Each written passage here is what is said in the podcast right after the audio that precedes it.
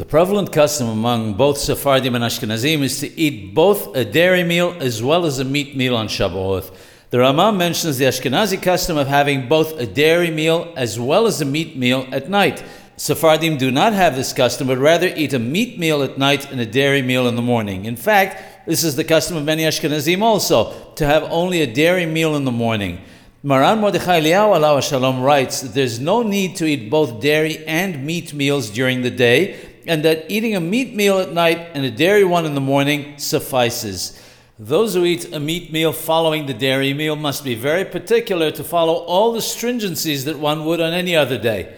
They must eat the dairy meal before the meat one, clean the table or replace the tablecloth, wash their mouth thoroughly, and eat some bread. One could eat any kind of food instead, but it must not be of the type that sticks to the gums. One must clean one's hands and recite Birkat Hamazon.